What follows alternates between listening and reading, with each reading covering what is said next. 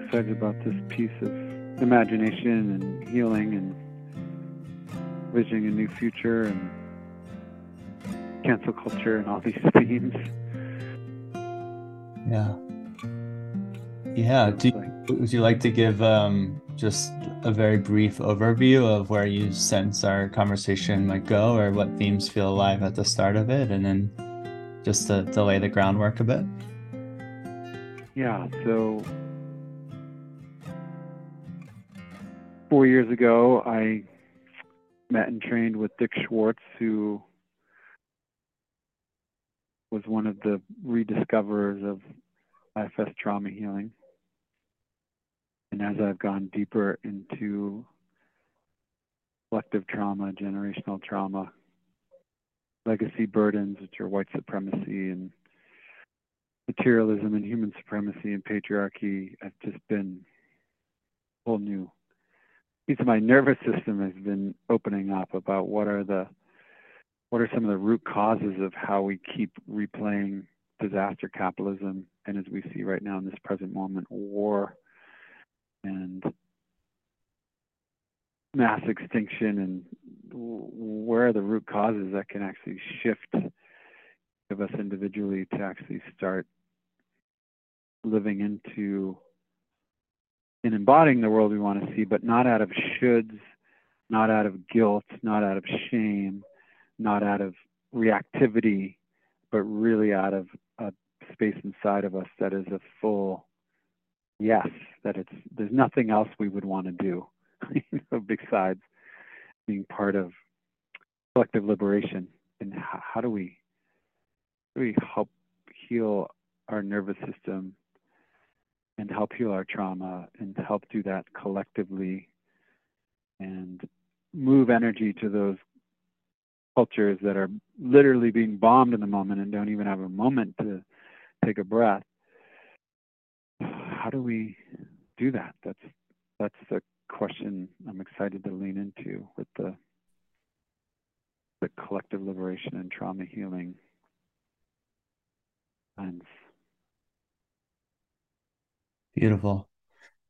Yeah. Mm. I just feel really privileged to be able to have this conversation with you and the timing of it. Yeah, it feels like it's it's hitting my heart at a really potent moment. So um where do we begin?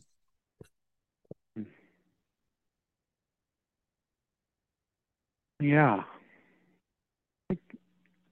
Want to begin with this framing of how trauma, we often think of it as our, I think our current tr- frame is trauma is life trauma. We were neglected, we were physically abused, we lost someone in a car accident or cancer. And this is a very important part of, of trauma healing we have our life experience. When I think we just focus on that in the West, especially, we miss these other areas that we're being constantly traumatized by all these systems of what what are called legacy burdens or cultural burdens individualism materialism patriarchy racism colonization, classism, enemy identity that happens when we're traumatized. Enemy identity leads to war and genocide in the industrial prison complex. And then also going to the generational, that epigenetics is showing that all the trauma of my ancestors lives in me. My dad, who woke up screaming because he was the front line in the Vietnam War, and how that lives in my body what he experienced. Um, and they're finding that they can see it in the DNA and epigenetics. Even currently, what we see happening, the heartbreaking moment, as you mentioned, a hospital just being bombed and people, the casualty of war is all the civilians are traumatized and killed and because of resources and power and all these things that happen when we have a traumatized self and a traumatized culture. How we, it, it's just hard, like with cancel culture, how do we have a dialogue about this root cause and be curious without jumping to whatever on any end of the spectrum talking about Palestine and Israel, the traps are if I become curious about what's happening, I'm anti-Semitic or I'm I am against the Muslim culture. Like there's so many traps to have dialogue. But if we look at collective trauma from the Holocaust, for example, we can see that whatever hasn't been healed from that, which was again an incredibly heartbreaking moment in history of genocide, that those who did not heal, we know trauma restricts our ability to see clearly.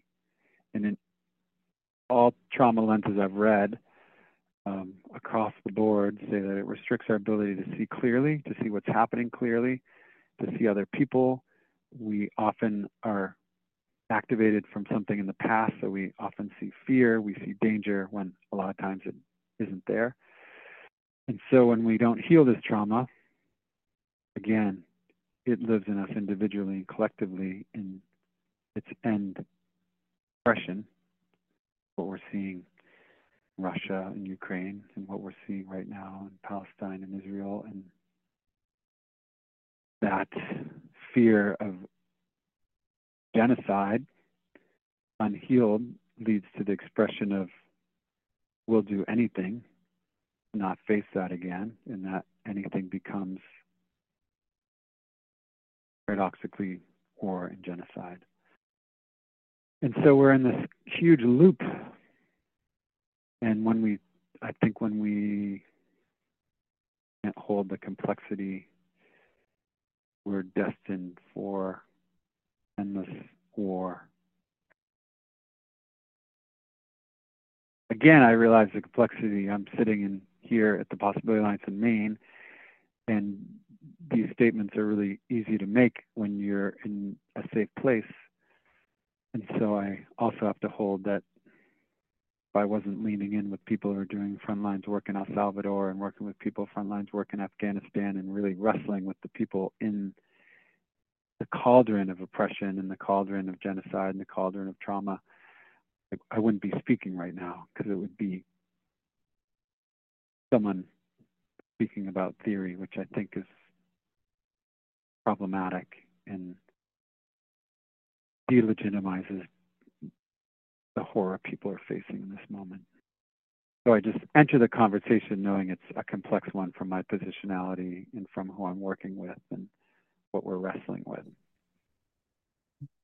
Yeah.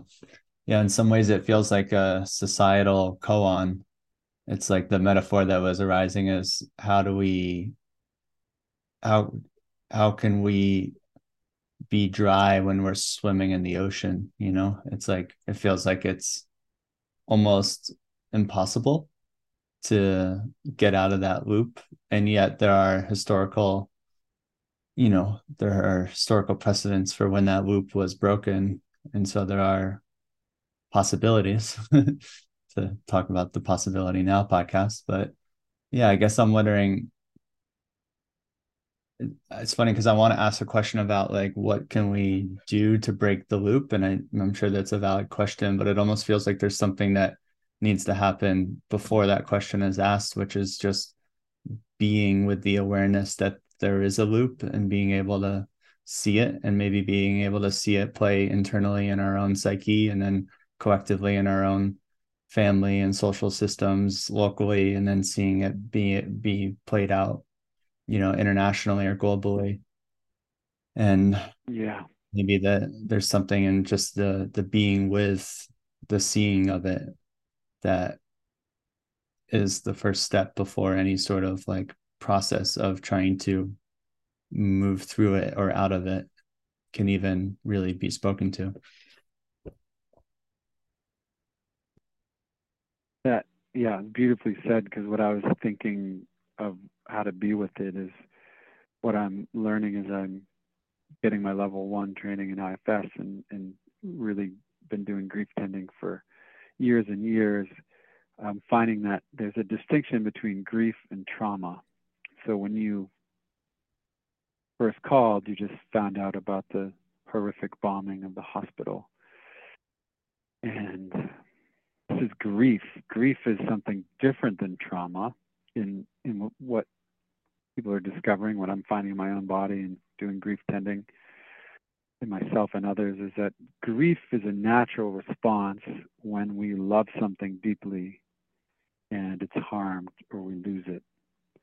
Be a person we love, culture, um, and grief is as natural as pooping or peeing, uh, as Martin Prechtel talks about in The Smell of Rain on Dust, is like the first thing a baby does is cry. Our first act out of the womb is to grieve.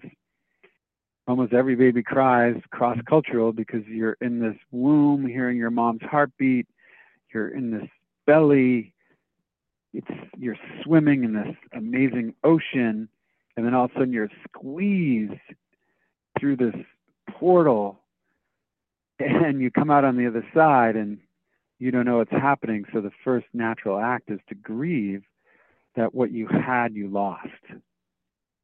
And if you don't grieve, you can't be present for the next step hmm. in being alive as a human right now in the moment.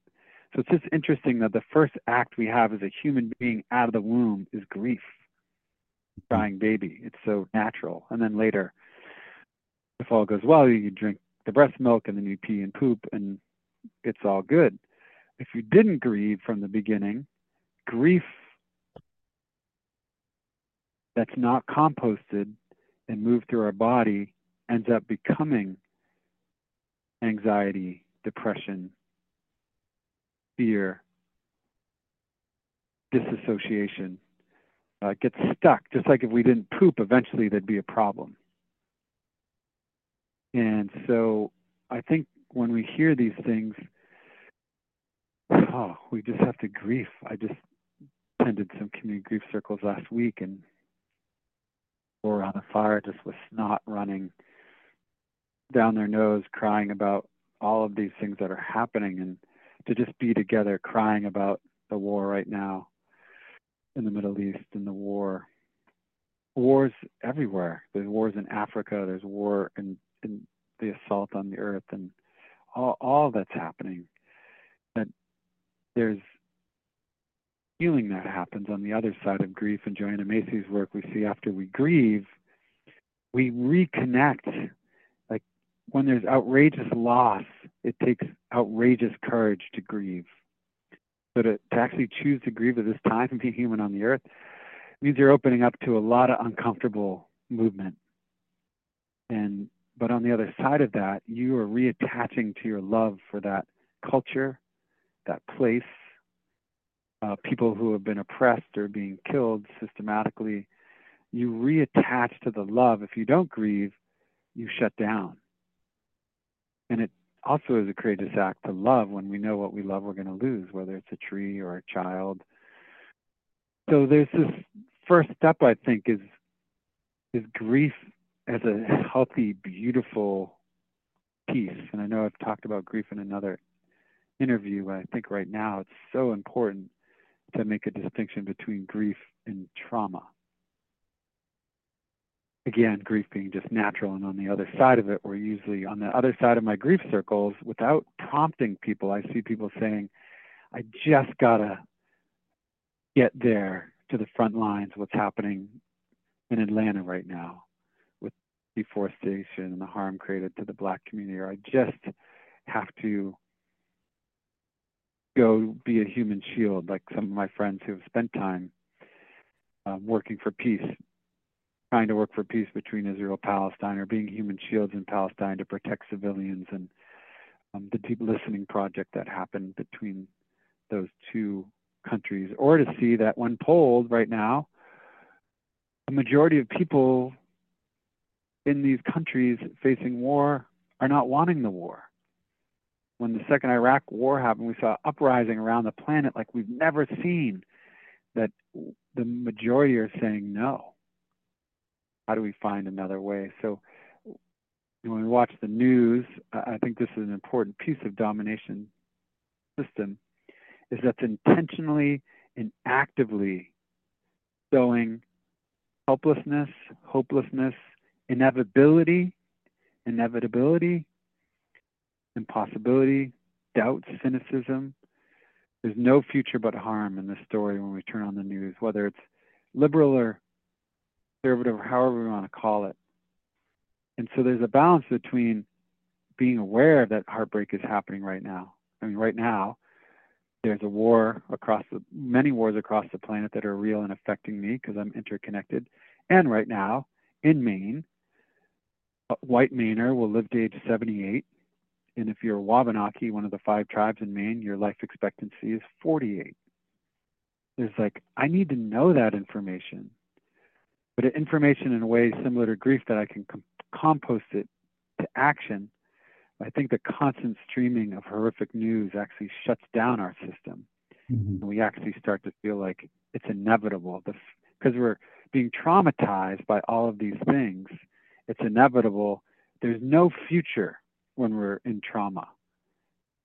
All we can see is that there's going to be an unending future of harm. All we can see in this moment for the future is what's happening in this moment because farm, trauma restricts our ability to see. So just to know that, that yes, we need to know what's happening in the world is essential. And how we get that information and how we process it is crucial. So I'm not saying we're not aware of what's happening in the world, but the how, slowing down to grieve the, the news coming from Israel and the news coming from Palestine, to grieve and to process it together as a community to move towards something different mm-hmm. and something practical.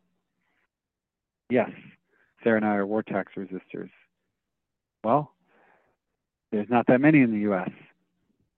And it's a, true that the U.S., Obama and Biden have been the largest military contracts in history to Israel. So then we're weaponizing the world, which inevitably leads to what we see as we are in Ukraine, leads to constant war. So how do we imagine? We have to start to imagine what if the whole world just said, no, we're not actually going to pay the taxes to keep this war economy going? That's profit driven. And when it's profit driven, unconsciously or consciously, those systems never want it to stop. So again, whenever we bring capitalism in, it exasperates enemy identity, colonization, ecocide, hatred, because when you have a profit-driven healthcare system, you your business models you don't want people to heal. When you're the biggest profits in the U.S. is selling weapons, our economy is needing that, then there'd be a a reason to have war continue. So again, it's not the cause of war, but exasperates the enemy identity that starts it all. So here we are in this conundrum, but starting with grief, I think, is a really beautiful place to start to make sure our heart is remembering we're interconnected. And everyone who's being killed right now is part of our family. As Vincent Harding says, who was a wonderful black leader of the civil rights movement, aren't they all our children? Like collective liberation, like Audre Lorde saying, like without community, there's no liberation. Like till we claim everything as our children, we'll never take the action needed for the more beautiful world, as Eisenstein says, we know our heart knows is possible. Mm-hmm. I have a curiosity around grief. You know, one of the so called stages of grief is anger. And it feels like there's an important distinction when those feelings of anger come up as part of the grief process, where one can act on that anger. And that can sometimes look like revenge or an eye for an eye. Um, and then there's the way in which one can act from anger as a form of creating healthy boundaries and creating um, taking a stand for justice and and it feels like such a fine line and sometimes different perspectives will see a, the same action and label it differently depending on their worldview or their cultural, you know, orientation. And one thing that I was just reflecting on is like, you know, I'm not, I'm not quite saying this in a literal way. I don't know if this would quite be practical, but even just metaphorically, if something like the US Congress um, or any government passed legislation where it imposed like when there's a say a terrorist attack on the US, there it would impose a 30 day grief moratorium where before any actions on against or in retaliation against a terrorist, there first needs to be just a collective pause and a collective process of being with grief and being with the anger without needing to necessarily act on it that might um, go into like the deepest and darkest corners of the human psyche and just sort of exacerbate the the core seeds that are fueling the whole cycle and so maybe there could be a process in which there's some way to acutely you know address the acute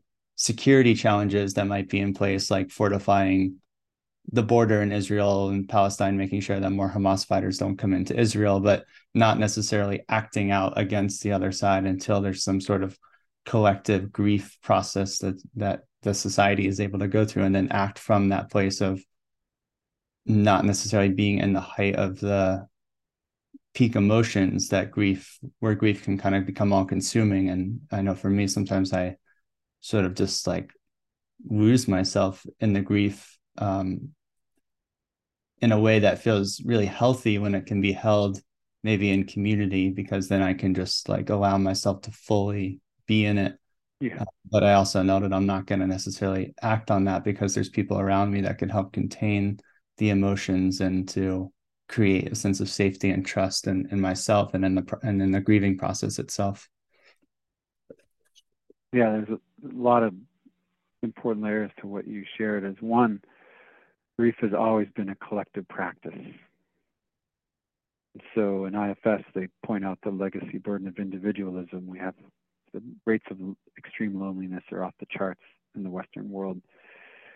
Grief is seen as, for some cultures, the most intimate act when we are together as communities. So, so often, if we do grief alone, it's really hard to metabolize the grief.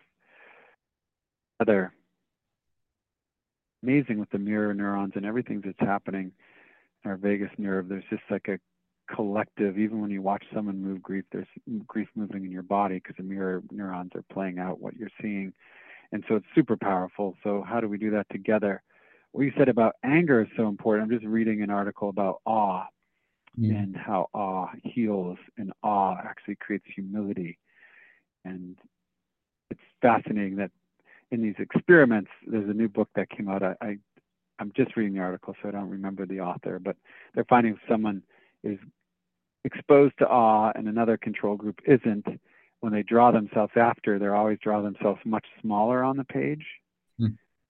They're actually size is across the board smaller, and then they show landscape or other animals or other people.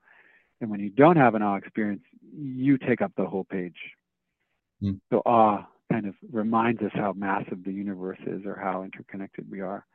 But in the same article, they talked about the single indicator of a of a successful social movement is the amount of collective anger shared.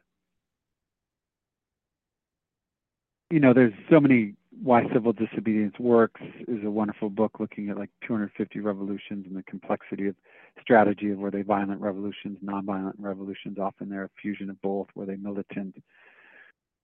And I think that is important that anger activates and CANVAS and a lot of the, these people who are the Center for Nonviolence. I, I don't remember the acronym, but folks who were part of the uprising in Serbia. That anger activates action. We saw that after George Floyd was publicly murdered. Mm-hmm. And the important part that they find is anger anger activates, but vision sustains. So this vision of a new future is needed because then anger can easily just become the world we don't want violence hatred. I like this quote by Octavia Butler from the Parable of the Talents. I want I wanted to give us a focus, a goal, something big enough, complex enough, difficult enough, and in the end, radical enough to make us become more than we ever have been. I think this combination, as they they talk about in radical love, we no one is ever exiled. We have a handout for them, and the anger is directed at the act. Martin Luther King talked about this and so many others is like how do we you know the the public murder of so many black bodies in this country yes the individual officer is accountable but if we just focus on the officer we're missing a much wider legacy burden of white supremacy that leads to the othering and othering leads to the extreme level to be able to kill another person or rape another person. Now, I, the last thing that's really alive in me is Dominic Barter was just visiting here for a week, who does work the favelas and in Brazil, amazing team there, healing. The favelas is like 20% of Rio de Janeiro. There's no state control of that area, so they experimented with restorative circles, how to heal from violent crimes because calling the police into the favelas often meant someone was going to be killed. I've been doing this for 30 years, and the challenge of when the conflict escalates to violence, that's when we haven't addressed the conflict. And once the violence is happening, it's it can be very difficult to have that moment of pause because our fight and flight response is triggered. We want to make sure no one else killed on either side, and then it escalates to more and more violence, which then escalates to more and more violence. We see this loop.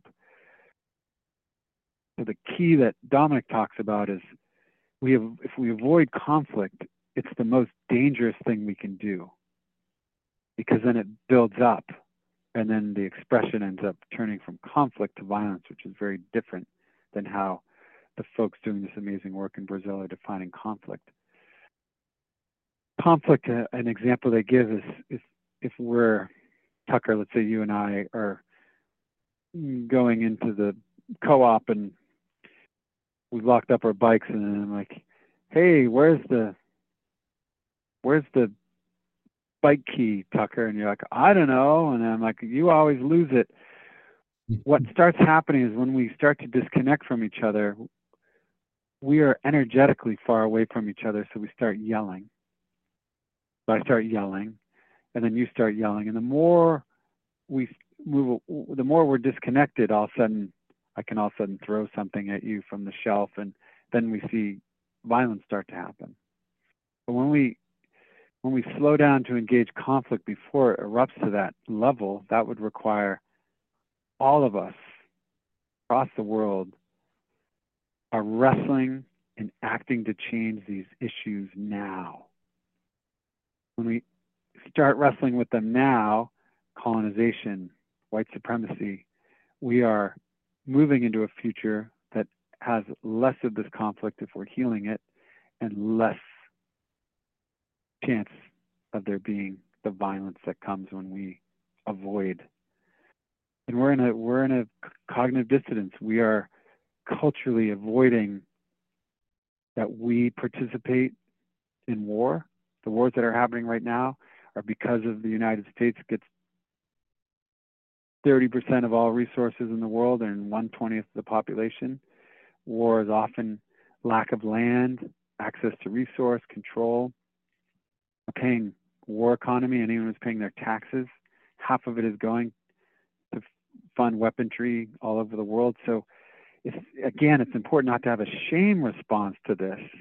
But when we just feel like we're disconnected and we're just like, oh, that's happening over there, opposed to the empowerment I feel that happens that says, I am complicit with this happening over there in Israel, Palestine. And therefore, because of collective liberation, I start acting now so the future doesn't have to require war in the future. And what does that mean? It's going to look different for each person. But we start building capacity on the personal level, community level, cultural level. We'll build healthy culture. That's one step. How do we build culture that doesn't require resources from the Middle East like oil that leads to all kinds of tensions? And how do we also start transforming and dismantling oppressive systems in the culture? Disrupting that part of like, oh, actually, all was good until this war broke out, or all was good until the Exxon Valdez dumped all this oil into the Alaskan coast. So when we realize that actually silence isn't the same as peace, I think we're so silent that all of a sudden we're showing over and over again that we are not in alignment. And when our agreements aren't working, then we see violence, we see war.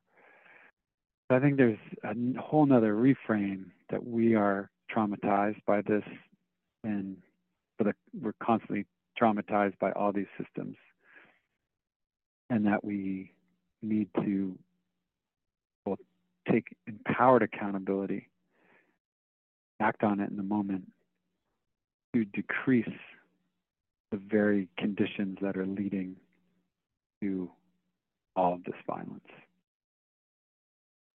It's a big, beautiful responsibility if we were really born here to be love and to have collective liberation.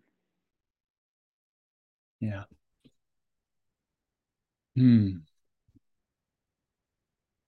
How does one be with the truth of the perspective and the experience, more importantly, that trauma is happening and you know like we're everywhere in all of our systems and on the land that we're a part of um, in our cultural conditioning and in our own interpersonal you know life experiences.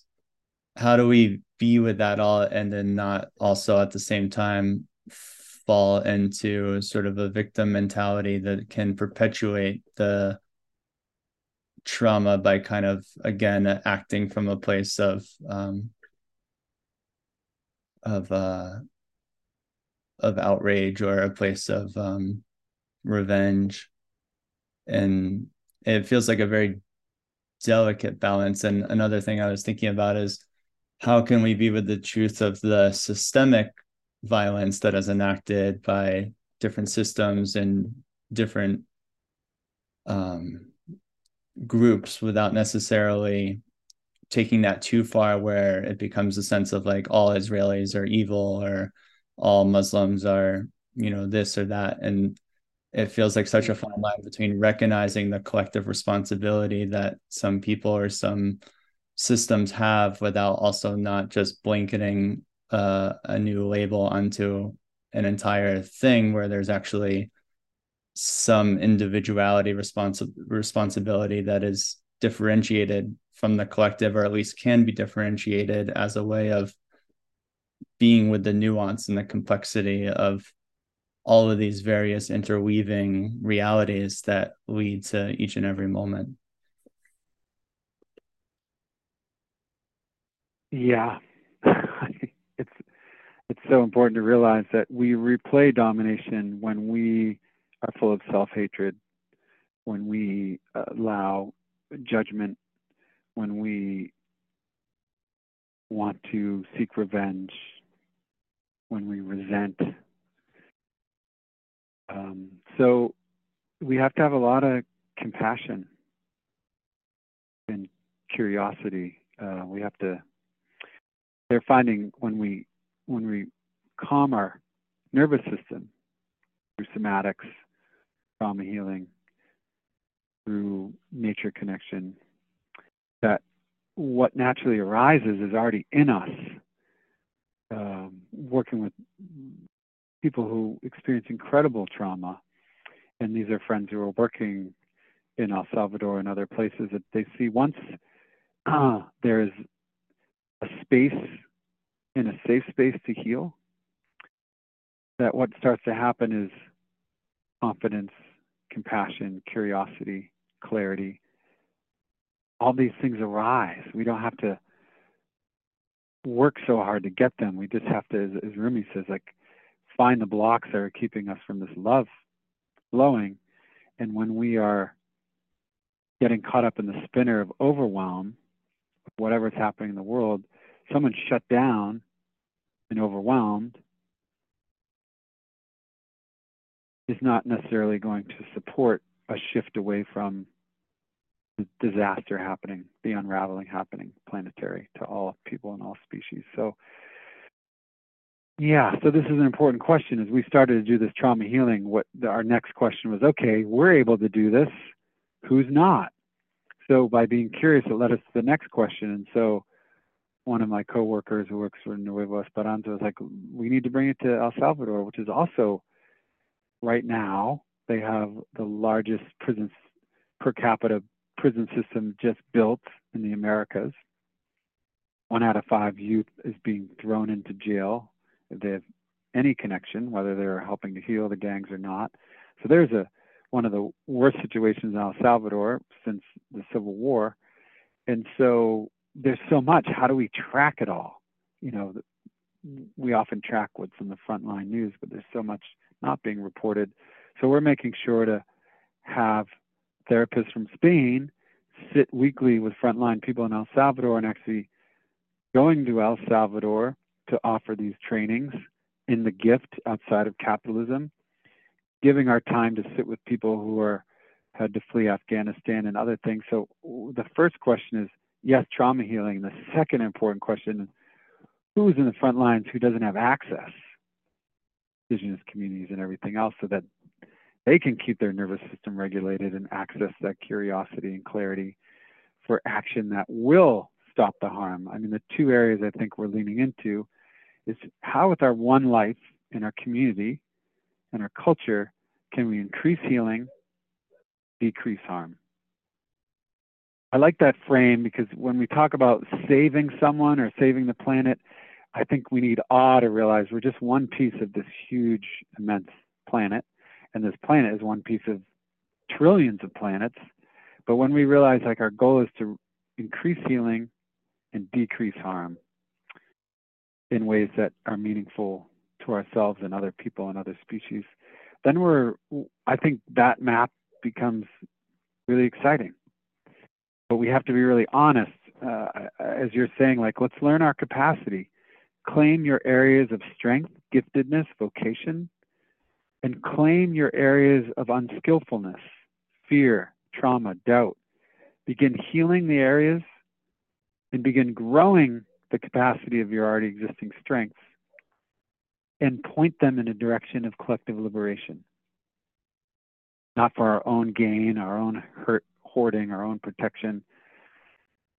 So that takes a lot of community to both hold when we look at our limitations instead of going to shame or self-hatred we can be curious and be like oh when i tap into the heartbreak of what's happening with the wabanaki i totally shut down okay let's not make it a problem how do i grow my capacity so when i get this heartbreaking news i can actually take it in and hold it collectively with the recipients of that harm and you know we hear words like white fragility that we we often can get overwhelmed and and react when we're listening to the real life experiences of people who are black and brown or indigenous in the US. So we just grow our capacity. Grief work grows our capacity, somatics, trauma healing, connection, trust.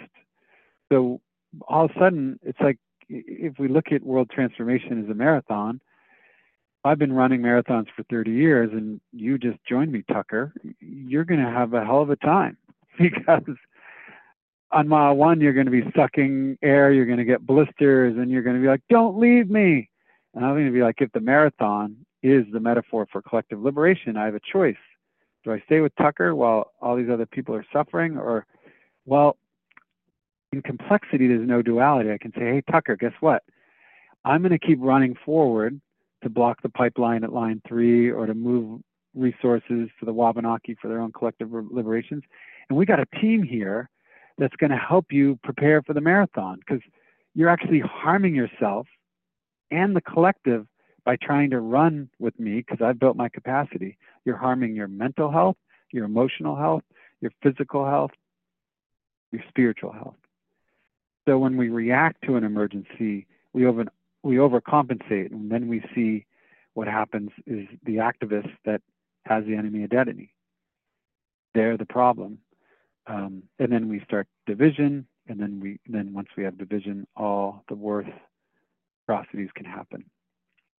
If we support each other, but you need to be courageous enough to say, I can't run this marathon right now but our hearts want to so bad. Like our hearts are yearning. And when we go for something to heal and it doesn't happen, that can be one of the most heartbreaking things we can experience. Being numb and apathetic, I totally get why people do that. Because to actually go for what your heart wants and fails is much more heartbreaking than just not trying. So I think we need to support each other in building capacities to know where we are, where I have a capacity for anger and judgment, which you've seen living with me, Tucker, where I can, I'm so distressed by all that's dying. I dump my distress onto you in a way of like, let's just go. Let's go, go right now. Let's go hunger strike in front of the huge industrial complex prison.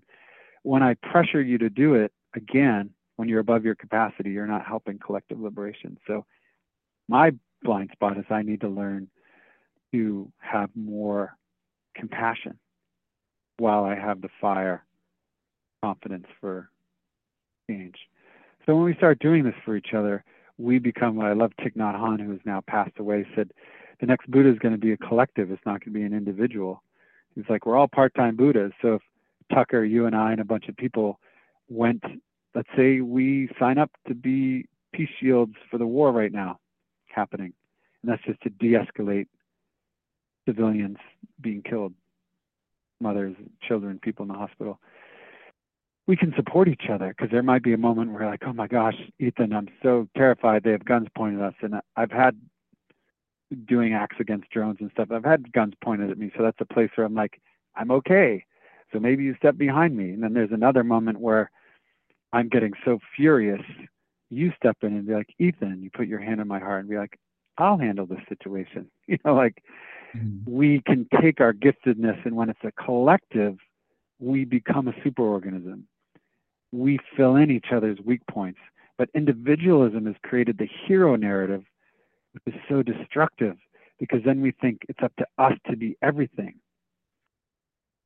And that's that's a big problem. Thomas Merton has a quote that to want to save everyone and everything is to cooperate in violence, mm. because we are limited entities.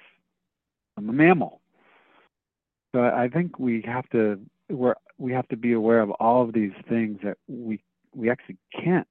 Again, there's no collective liberation without community. So it's beautiful when a team can come together in our giftedness and our brokenness.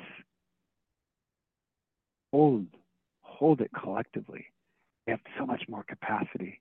It's not as overwhelming. We're holding hands no matter what happens. Mm-hmm. Hmm.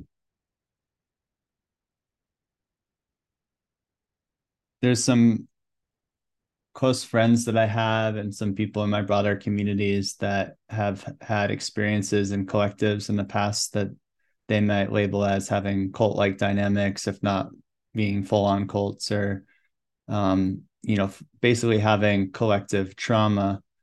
And I'm curious how yeah how we when i say we i guess i mean um western socialized individuals that might not have as much experience with collectives outside of potentially harmful collective experiences and how people can begin to step into that sort of level of trust and collective uh, like like it feels like if somatically in my body there's a bit of a letting down of my own boundaries and guard in order to be held mm. by more hands that are there to catch me and to guide me. And it's like a trust fall or a trust walk with a blindfold on of sorts. And that all requires a certain level of um yeah basic security and the people that you're around and not everyone potentially has that due to their life experiences if not intergenerational mm-hmm. trauma etc so what, what is your how do we how do we deal with the trauma that is preventing the collective healing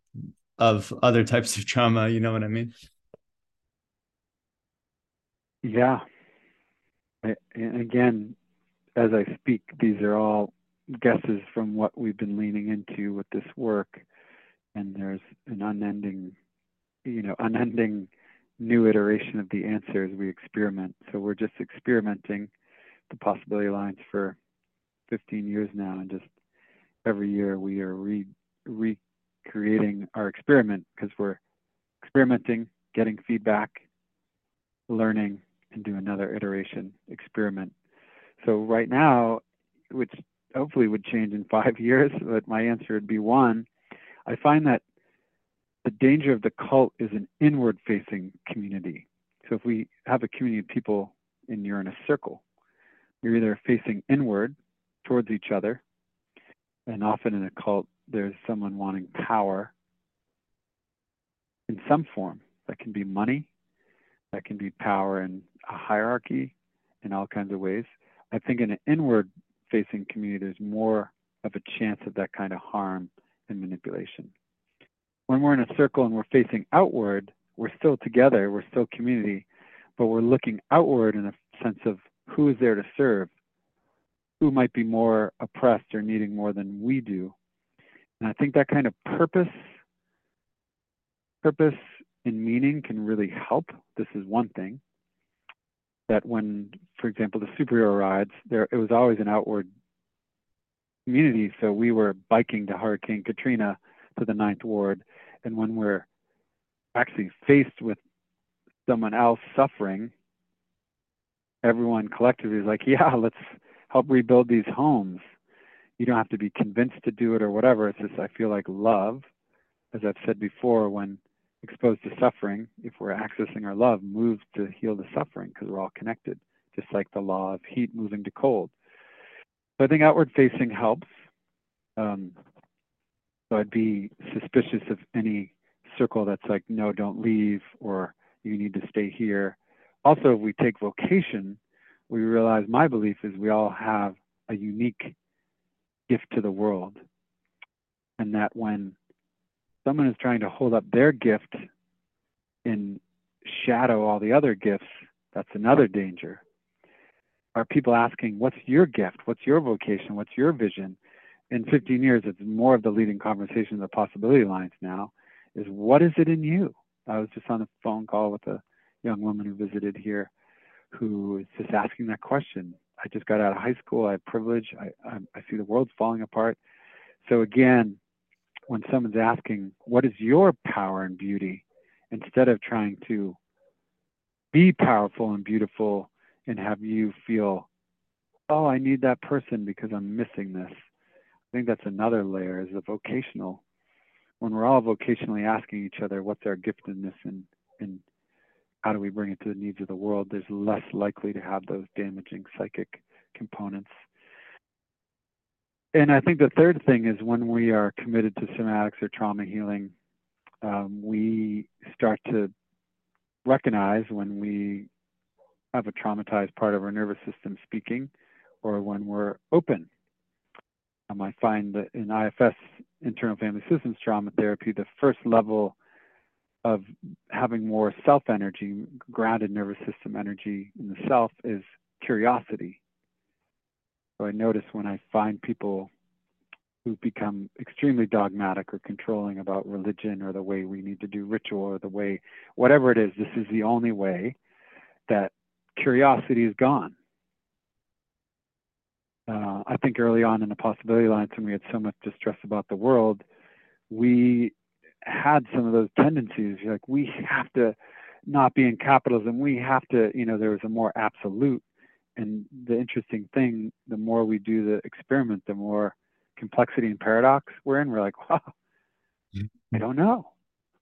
Person who went really deep into capitalism and was like dot com boom ended up creating one of the largest volunteer organizations because they went deep into what wasn't working, late stage disaster capitalism. So the advice to you know not experience it wouldn't have been the best advice for Nipun Mehta, someone who went into it and then uh, I think I'm pronouncing his name correctly and created service space and all this beautiful gifting. So I'm realizing I don't know.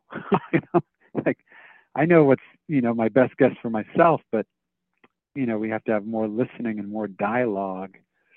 If dialogue isn't allowed or certain things can't be talked about, that's when we should realize we're getting into a potentially dangerous situation. Mm.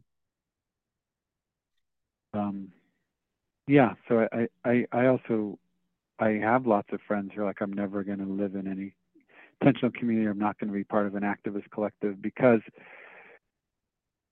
it is so painful when you enter in with a group that wants more beauty and more love, and then you experience harm. That harm can be sexual harm, that harm can be mental manipulation, that harm can be so many levels. And it's like a double wound or violation because you never expected the violation to happen in this group of people.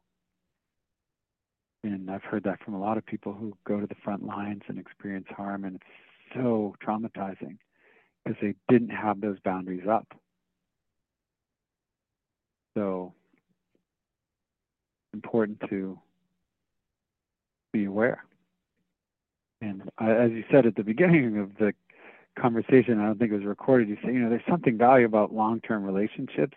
Like I, I actually won't go into the front lines without a team that I have a long history with. Mm-hmm. They know my beauty and they know my shadow and I know theirs.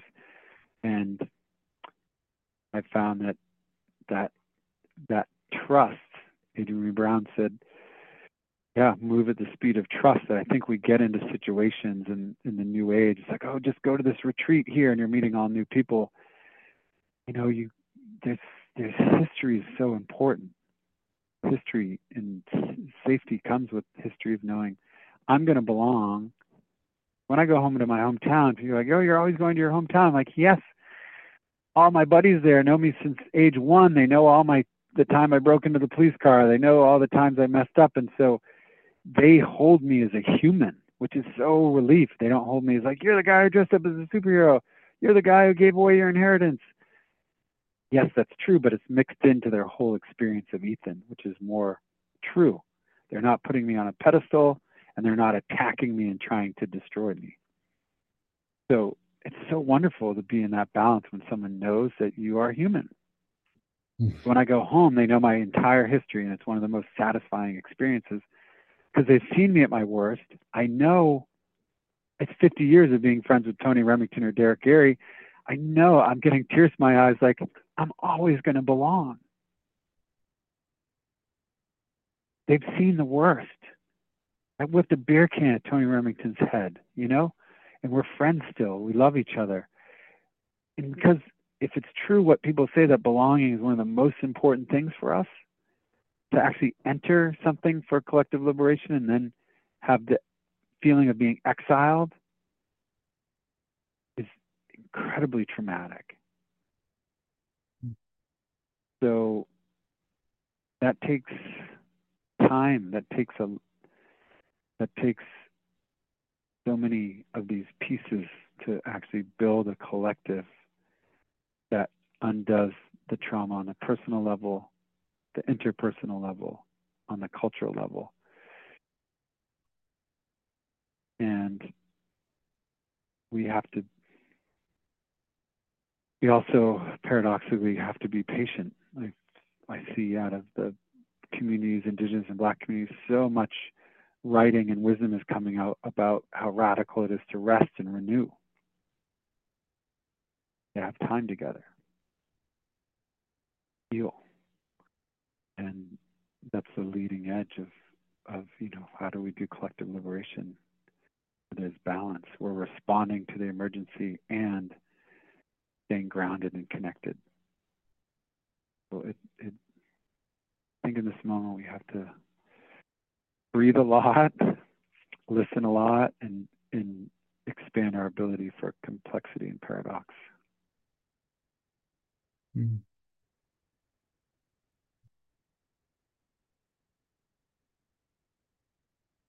I don't know what to say. There's, I just feel,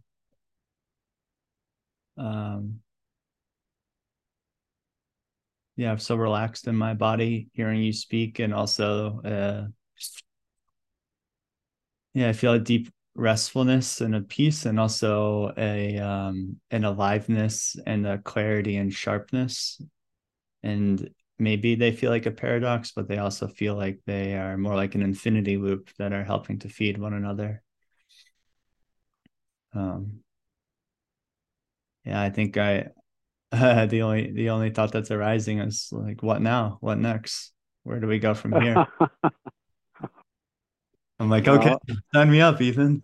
I'm already signed up.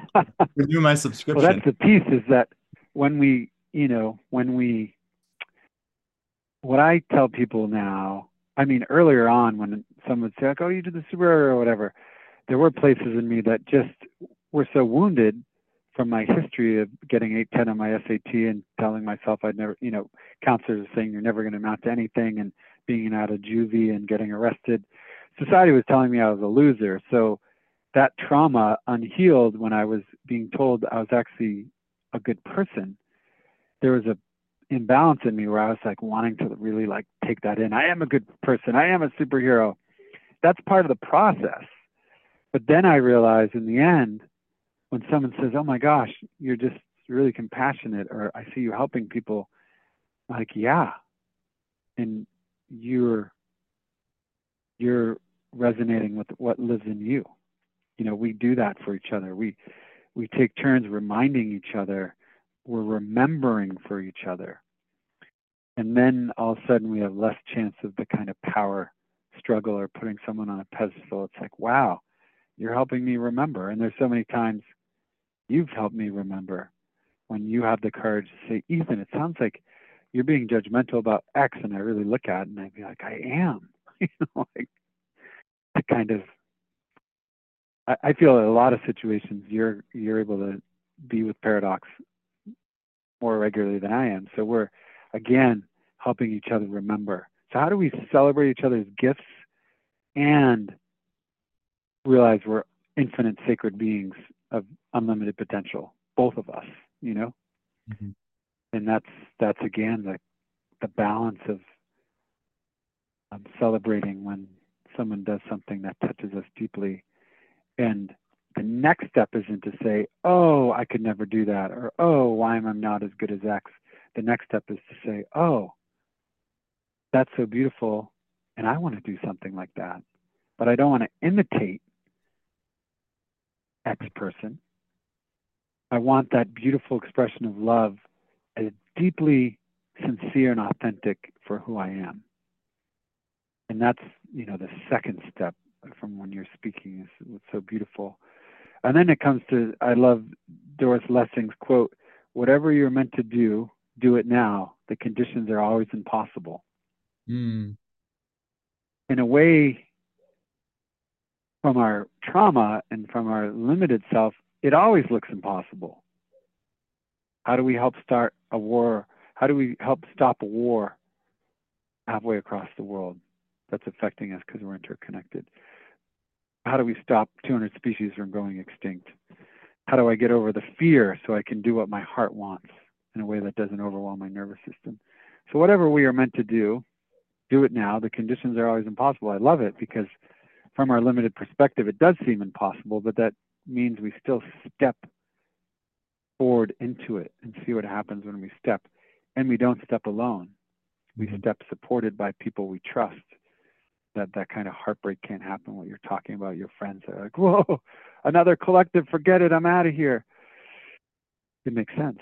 Um, and i think there's another important piece of this that we have past trauma from the generations that are in our body. We have past trauma from past genocide and slavery all the things that happen on this co- continent. We have present trauma from all these systems affecting us. But then our, the future again seems inevitable.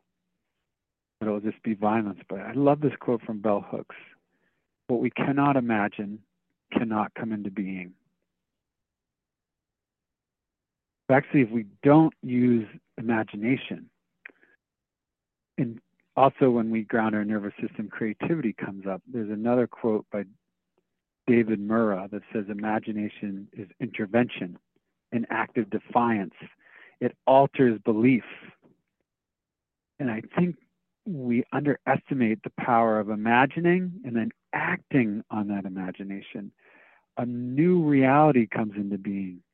When Peace Pilgrim, it, again, I, I, probably use her in every interview. I, this is just such a humble, you know, she was Tucker. Yes. okay. I was, just, I was just having my Peace Pilgrim moment, and someone, we have a landline, someone tripped on the landline and pulled the connection out of the wall. Oh, no worries. It was a great moment. It meant we needed to take a breath. Um, what I was talking about, this idea that imagination alters belief. And it's again what we imagine and then we act on it. If we don't act on it, it actually can be more harmful to imagine a more beautiful world because we don't act on it. It it's it's even harder for our heart to believe in it. It's like, oh, you're just magical thinking again. I don't want to hear it at all. I have some people that react so strongly when someone shares their whole vision. Like, I don't want to hear it. I'm like, why? And when I get curious, it's because they're never going to take that step towards it. And so it's heartbreaking to even imagine. But if we imagine and act on it, like Peace Pilgrim was just working behind a cash register, I think at a grocery store, and then had this vision of I'm going to walk and help anyone I see until there's peace on earth. So incredible peace builder. And what all of a sudden created this incredible field of change, creating a new future from the present, was Peace Pilgrim started walking. Everyone was like, oh my gosh, she's sewn a little smock and she's now walking across North America. And whoever she runs into, she's going to try to offer whatever humble help she can. She has no money. Uh, she has no food. She'll fed when she's fed. And everyone, obviously, in the beginning, were like, well, let's see what happens. This is extraordinary. Now, Peace Pilgrim was a human being taking an extraordinary action. And that's again not just with enemy identity. We have to be like you did a really destructive action, but you're still a human being. We have to do that in the reverse. You did an extraordinary action, but you're still a human being. Otherwise, we start to have people on a pedestal and all these dangers of, of that. So Pilgrim took an extraordinary action, and lo and behold, she walked across the country not once, not twice, but six times, helping so many people and saying, I'm going to walk until there's world peace. Now, for a lot of people, the chance of world peace happening actually increased because a human being was walking and being fed and taken care of and transforming people who are in a lot of pain and doing remarkable things. If you ever read her book, which again, you can write to Peace Pilgrim, Friends of Peace Pilgrim, and get the book for free. She never wrote a book. They just took together a letter. She just trusted. And in the end, I see her book in libraries all around the world, and she never even tried to get a publisher. It just happened. A ripple from one person's life. So, yes, we can say Peace Pilgrim is not going to create world peace. But what if everyone supported each other and activated to that extraordinary way? I, we can guess that we'd be a lot closer to world peace overnight. Mm-hmm. And so then our question is how do we start imagining healing the past, healing the present, regulating our nervous system, acting with each other in a beautiful way that has accountability, and start positioning ourselves outward towards collective liberation and what needs to heal, all of a sudden, something exciting starts happening. And we're asking the vocation if I just walk like Peace Pilgrim, it's not going to have the same effect because it's not a natural uprising. I'm again imitating instead of embodying what my destiny is. What my, I'm unique in all the universes, I like to say too, 14 billion years. Let's have a conversation, Tucker, you and I, and anyone listening to this conversation. Go grab a friend and say, What am I meant to do with this one wild and precious life, as Mary Oliver says? All of a sudden, that conversation, I think, is going to lead to something exciting.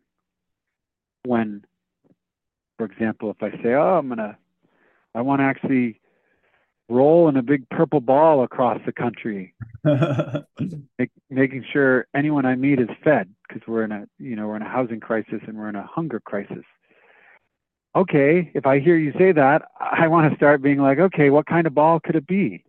what kind of ball do you want to be in? That's like, oh, I want a latex ball because it's natural, and I want to, you know, find the bike path loops. And so then all of a sudden we start working together, so it's not all you, but you have a team. I don't know what's going to happen, but anything that has the intention for healing, or the intention to stop harm, and that a collective of people are trying to do it in the most mindful way, I'm game for it. Let's try every as long as we're checking to make sure we're doing it for those reasons, which are infinite ways to heal and infinite ways to stop harm. Yeah, we just start to um, support each other. And then you might say, I don't have any money. And I'm like, oh, well, I know people, 15,000 people have visited the Possibility Alliance. I can set you up with homes across the country. Oh, great. Here's my next challenge.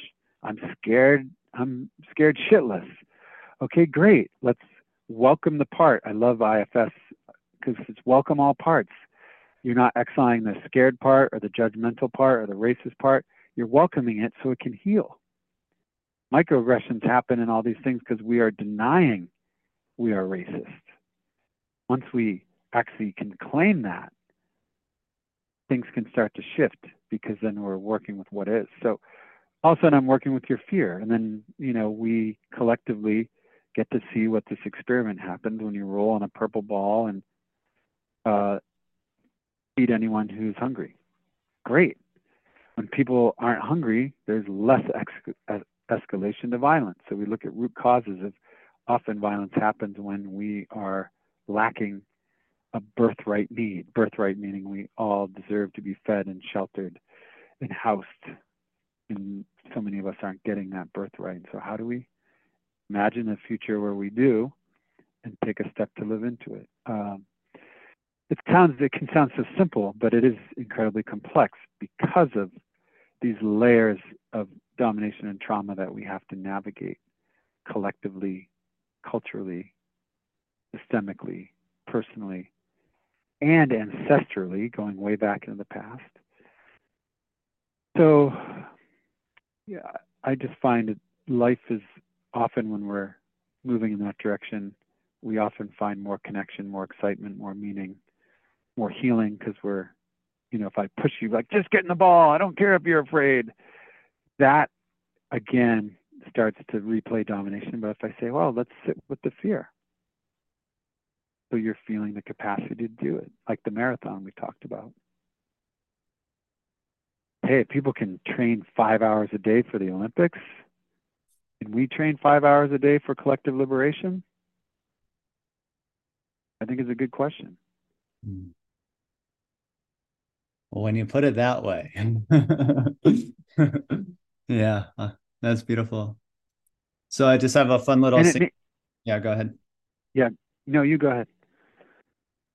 I just have a, a little synchronicity. I was um, thinking of a question that I wanted to ask about the use of the word trauma and it was coming directly from a friend of mine and he made a video recently and i'm i'm not going to do a good job relaying his perspective so i'll just kind of share my understanding of it um, but the funny part is i haven't talked to him in a couple of months and he just texted me uh, a moment ago when i was thinking of him and thinking of asking the question that is sort of inspired by him so that just kind of shows uh, you know maybe some of the, the beautiful ways in which reality can unfold in different dimensions and our interconnectedness. Yeah.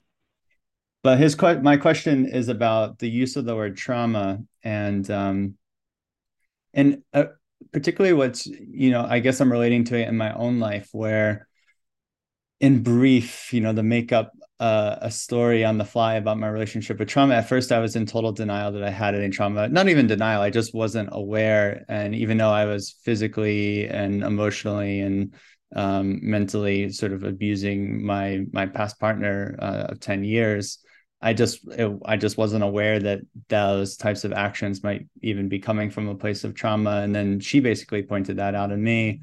And then I re- read some articles and basically felt a lot of anger. And then I went into like a complete shame spiral and thought I was a horrible human being that should break up with my partner mm-hmm. because she doesn't deserve someone like me. And then I started going to therapy and then and so this whole kind of journey played out with trauma and then i started seeing the trauma in all of the systems and all, in all of our societies and my educational upbringing and all that stuff in my family system and then kind of projecting out a lot of the responsibility for my own trauma onto other people and places and then getting really angry and then wanting to sort of rebel against those systems and structures. And then seeing how I was just rebelling from my own internal parts and then kind of going inward and being more in a cocoon and doing more therapeutic work and more meditation and more um, plant medicine journeys and all that to kind of be with the the inner trauma that I was also seeing replicated externally. And then there was a way in which I was holding both equally. But then there was a way in which I was trying to hold so much trauma, both collectively and personally, that I wasn't really doing anything other than just being with my own trauma. And then it kind of got to this place where I was like, this feels like an endless ball of yarn that I could just I could just keep doing uh-huh. uh, inner parts work, you could say, or it was much more than that, but just to simplify it for the rest of my lifetime and probably multiple lifetimes. And so, at what point am I quote unquote healed enough to go out and start my next project or to go and do start a podcast with Ethan and you know not worry so much that I might say something stupid that and then might be judged for it. yeah. So there's like this relationship with even just the word trauma and the concept of trauma and how that concept and that awareness was um, at times paralyzing me, at times liberating me, at times catalyzing my growth and development, at times stunting me and keeping me in sort of a, a small box and I imagine that all of that is playing out, you know, um, uh, societally as well, and in our our various collectives. And so, my question is just around: Is there a time and a place when the word trauma itself maybe is um, like how can we attune to each individual in our community to kind of recognize where they might be on their own individual trauma healing journey and to know when that word might be kind of triggering a sense of replaying a trauma paradoxically versus like actually helping to liberate and empower someone or to help mm-hmm. somebody see a greater awareness that maybe they previously weren't able to hold. That's a great question. Um, i think a few things that come up is trauma as it works in our nervous system is very natural you know, in um, many various works. For example, like my grandmother's hands is a wonderful telling of trauma for Resmaa Menakem. And this idea that, yeah, so a million years ago, if I went up on a rock wall south facing and got bit by a snake, a poisonous snake, my nervous system would remember that and I would avoid the the wall next time. I have a memory in my nervous system that's that's dangerous. And so, in a sense, trauma. It's to be really precise that, as I use that term, it's we get frozen mm. in the past, which sometimes can be very helpful. Because maybe the cliff isn't dangerous on the next day, but my nervous system is keeping me away so I don't die. So, for example, if a dog bites me when I'm eight, for the rest of my life, I can think all dogs are dangerous because I'm think I'm in the present moment, but I'm actually living on past information. So, you know, growing up, having fights and getting punched a lot, there were times when I was in college where I was literally, someone would swing around, I'd be like defending myself, waiting for a punch. Now, at that point, I'm having a trauma response because I'm taking a past experience into the present moment. We don't know what's happening in that present moment. So, that's why distinction, like what's grief, what's trauma. Trauma is a locked memory in our nervous system. And what mm. happens when we heal that, and I think what led me to internal family systems is all parts are welcome. when that is the case, we're less likely to get in that loop because when we're fearful, that's welcome. Let's be curious. When we're judgmental, we're not exiling anything. And I think the danger of some of the unhealthy work is when we exile parts of ourselves or try to get out of the loop instead of, oh, I feel like I'm in a loop. That's welcome too. Though there's an approach that I feel like is healing. I also like the internal family systems model because it states that even if you had a very healthy childhood and loving parents, we're all traumatized by a greater domination culture through these burdens in each culture of individualism, separation, materialism, all these things. So once we can realize that our nervous system has been locked into a belief system that keeps us in the past and not in the present moment, then we can just say, how do we heal that? So maybe the next dog will bite me, maybe not. But let's be open to it because the next one may actually come up and cuddle and be a really wonderful experience. So we don't know what's going to happen next. So how to update our system so it can be in the present moment? How do we heal generational trauma? I think it's really important. Like I believe what I do in my body can heal what my dad experienced in Vietnam and help heal that that was passed to me. And then I'm not passing it to my children. We can see that with addiction and so many other things. And so I think holding that, that it's a natural response, and how do we now handle that to heal our nervous system in what can be an incredibly isolating system, uh, capitalism that, hey, if I don't have money, I won't eat, I won't have shelter. That was rarely the case for millions of years. You were guaranteed a home and education in nature-based cultures. So, yeah, we're not getting our birthright. So it is important. The other part is to realize we spontaneously unburden and heal trauma all the time. So trust your own self that for some people, meditation or walking in nature or doing service, helping people in your community, there's an infinite way of how we heal and remember who we are. And so I think it's really important to trust your own intuition that, oh, I went and did a vision quest and it created more unsettling in my system. Maybe that's not the pathway that your system needs right now. Five years down the road, that might be great. So it's both, you know, again, being with good friends who can reflect and trusting our intuition.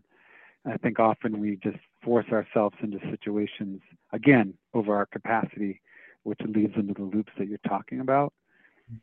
So I think being curious and trusting what makes our body relax, and that could be just sitting and watching the leaves fall, or that. And if we get that experience, how do we then be like, I'm relaxed now? How do I give everyone this birthright? Who are the people not having a moment because bombs are falling or because they're an industrial prison complex? So again, I think we have to hold complexity and paradox in the sense that I love that quote by Marshall Rosenberg, which I can use for trauma healing too.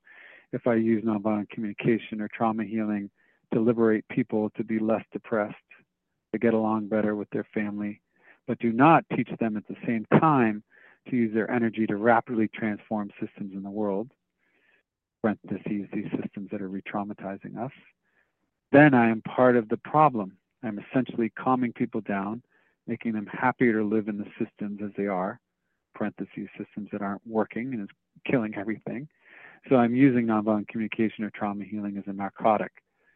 So it's important to realize any tool can be used as a addiction, a distraction, or to harm. So we we have to breathe in and come back to that simple piece of I want healing and I want to stop harm. Circle up and be creative. Ask about what our gifts are. What do we love to do? Let's experiment in moving that into the world. And when we're getting that feedback, like I wish I could have been there for you, or other people, when you're like, oh, I'm in the trauma loop, everything's trauma, I'm a bad person, I shouldn't be with anyone, I should just climb in a hole. I want to make sure no one has to be alone in that. Mm. You know, how are we just not alone? Even in the grief circles, even being with people, it's like, oh my gosh, I don't feel.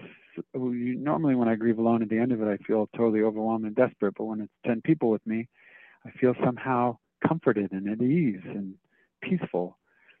So I think that's another key piece is none of this the trauma healing, the inner work.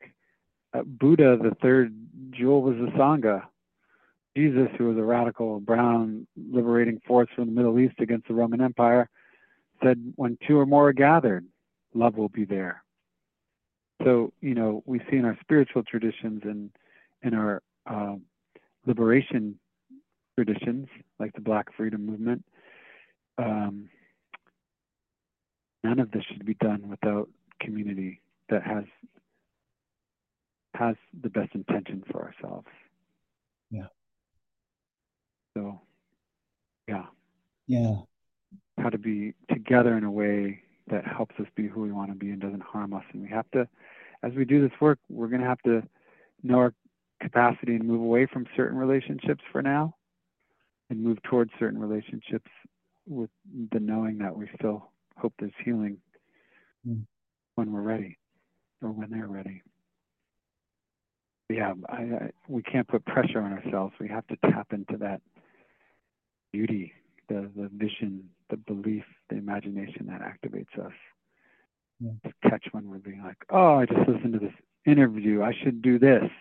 That's mm. not the point of this conversation. It's to like start to be curious of like, what does it? When when do I feel alive? Am I carving something? Am I singing? Am I helping teaching a kid? Like getting back to that simple thing, which doesn't require any thinking. It's just, oh, I love when I'm in the water. My daughter loves when she's in water, salt water, fresh water.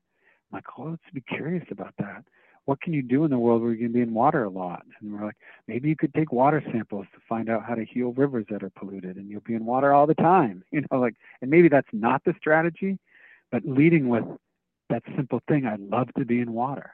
Okay, how do we take that in a beautiful way that addresses one of the challenges in the world right now?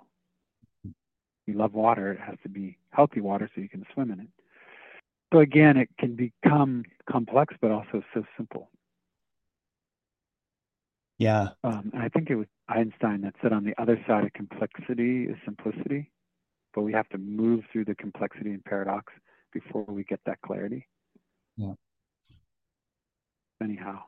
Yeah, and for me, one of the aspects of simplicity is is actually being able to be fully in the trauma, so to speak, but to be completely calm, you know, just to have this underlying ocean of peace and okayness and um a, even a completely calm nervous system while there's a trauma activation simultaneously arising in the body and it's it's like somehow the two don't need to negate one another now they can coexist simultaneously and it's like I remember yeah. a couple months ago when I first got the Boulder, I walked into a Target, you know, this Target store and just like driving and the traffic and then the big box store and you walk in and all the artificial lighting and it's just this feeling of like uh-huh. this whole thing is so insane and there's so much yeah. trauma i guess to use that word to like kind of that's caused this and also perpetuating from this experience and yet it's also okay and it's also uh, like weirdly beautiful on some level and it's also an emanation of god and to hold both completely simultaneously and to see them as not even yeah. separate but they both reinforce each other. Like seeing the target experience as god made me also see that the trauma is all the more sacred to be with fully and to not deny or repress or um, push away, but like to hold that even more closely as a part of the beautiful gift of this moment as I get to experience it and knowing that like this is my this is what my soul signed up for is to be at this weird paradox of having experienced so many aspects of beautiful collective community living and nature-based regenerative communities and healing and all of this and also to walk into a target superstore and to feel sort of just like the impossibility of this moment in human history that we're in and like they're just all co-arising simultaneously and somehow that's okay and it's not okay at the same time. Yeah and it's very par- paradoxical i know people that had their experience of experiencing the most kindness and care for them at a truck stop and in a Walmart. And so that's where we talk about the personal, the interpersonal, and the collective. It's like we're beautiful, sacred beings in a, in a lot of the system, which is is broken. Meaning, when I ask someone if you could get all your needs met without hurting cultures or ecosystems, would you? Everyone I know from any political background, my friends who are working class fishermen would say yes.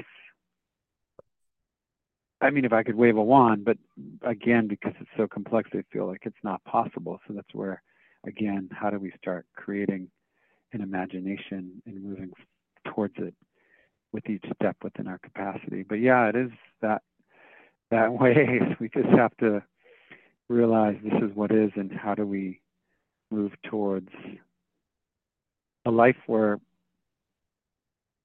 we can live in full joy without everything going extinct or people being locked up in huge profit driven prisons. And I my heart's so committed to it I have to both imagine and step towards it and also be with what is.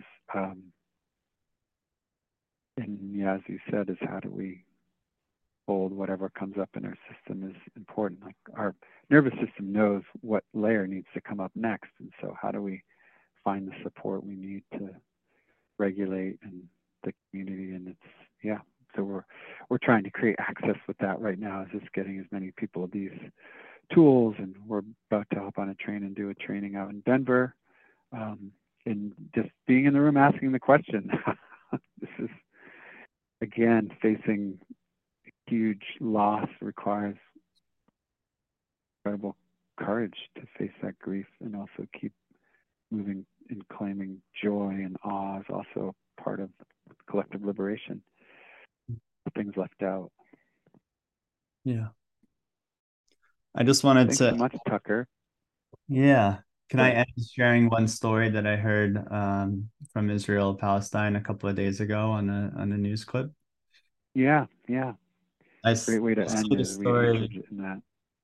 Yeah, I see the story. There's a way in which it might sound like a some sort of a hopeful ending of some, you know, positive moment of human connection. But I also I say it because it it's it the story horrifies me and it haunts me about the complexity of the and, and the simplicity of the human experience. And so when the Hamas, some of the Hamas fighters were at a kibbutz in Israel, um, they were in a particular house and killed some of the family members. And then there was um, a grandma and a grandpa that were left and they were about to kill them.